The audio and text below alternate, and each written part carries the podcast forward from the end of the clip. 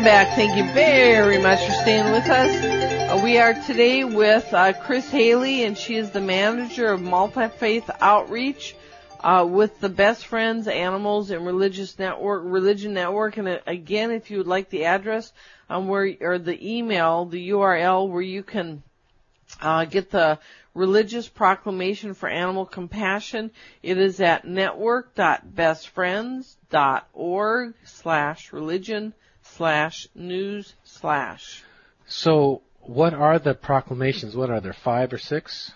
Actually, the proclamation itself has a purpose statement, um, a preamble, it has a, a body of, uh, you know, the actual proclamation, and it has a conclusion.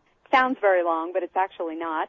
And at that same website that Charmaine just gave a moment ago, uh, there is a little box there that you can click on and read the proclamation in its entirety.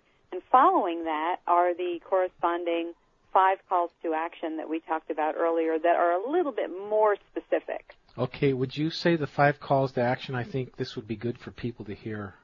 Um, gosh, I don't have them in front of me, and they're they're a bit lengthy, but I can tell you that they refer to um, animals who are uh, the subject of overpopulation, uh, puppy mills, pet stores, the kinds of things like that are, you know, only 12% of animals are adopted from shelters, which yeah. is a stunning figure when you think of how many 4 million animals a year are being euthanized in shelters because there's no room. And so what that says is that the balance of those animals are being uh, adopted from puppy mills and, and pet stores, and you know there's a there's a morality there that the faith leaders felt very strongly about addressing. Way to go, way to go, faith leaders. And is one of your strong positions with the overpopulation problem uh, spading and neutering? Absolutely. Thank you so much for bringing that up. Um, not only will spaying and neutering your companion animals uh, help with the overpopulation problem, but it, a lot of people don't realize that if you can, for example, spay a female uh, dog or cat prior to her first heat, you will virtually eliminate any reproductive cancers that might occur later on in her life. Nice. So that's So a he- healthy thing too. Absolutely. Uh, the other calls to action involve uh, wildlife, involve food choices. There was a tremendous discussion among the faith leaders about uh, food choices and the impact on our world, on our environment, uh, by not choosing a plant-based diet. And it goes beyond, you know, their moral desire to um, to honor the lives of animals and the sentiency and spirituality of animals, but also the environment. You know, methane produced by uh, Cow. by cows Yeah. in, negatively impacts the environment, as you probably know. So there's that whole environmental side. Yeah. Well, as well. I, I notice my um, cats as I observe what they want. They'll they'll do a mix, but they've got to have their meat. Yes. Same Yes, with us, actually.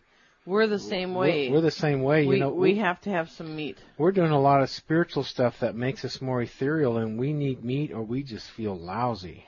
You know, it, it's interesting because their feeling wasn't, and I think as you read the, the, the spirit in which they wrote those calls to action, Yeah. there is nothing in there that um, demeans anyone who chooses a meat-based diet. They were very, very careful because that was not the goal. Right. The goal was simply to invite people.